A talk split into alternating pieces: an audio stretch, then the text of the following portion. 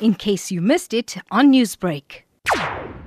Becoming a lawyer was mostly directed by my parents because I was very young at the time and I didn't quite know what I wanted to do when I was 20 or around 18. I was looking through options the one day and my mom said to me, I think you'd be very good as a lawyer because I love speaking. I excelled at it at school and I was very good at debating. I got full colors in debating in grade 10, 11 and 12. So I thought, okay, that may be the next sensible step. As I went along, I realized it, it wasn't everything for me. I needed more than that. And then that's when I got my job at Lotus at the time anyway. I was a student, a law student, and a presenter on Lotus. I feel every individual is multi-talented and, and multifaceted and that we, we need more than one thing to truly fulfill us on a spiritual level, especially when it comes to career.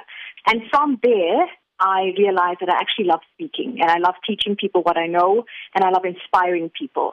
Multitasking between your job as an attorney, public speaking, and being a mother, also doing charity outreach work.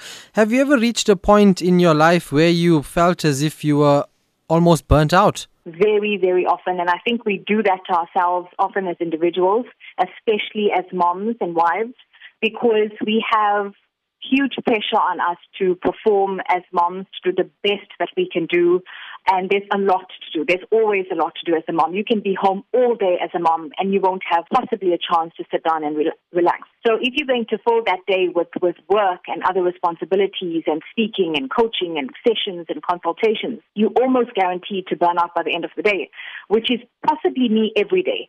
And I've now learned that the weekend is my, my time, my chance to completely switch off, relax, unwind, and get back to, to who I truly am. Because once Monday starts, you get so busy being busy, you can easily forget why am I doing all of this and what am I actually trying to achieve. As a female in the proverbial man's world, what sort of challenges have you encountered and how did you overcome them throughout your career?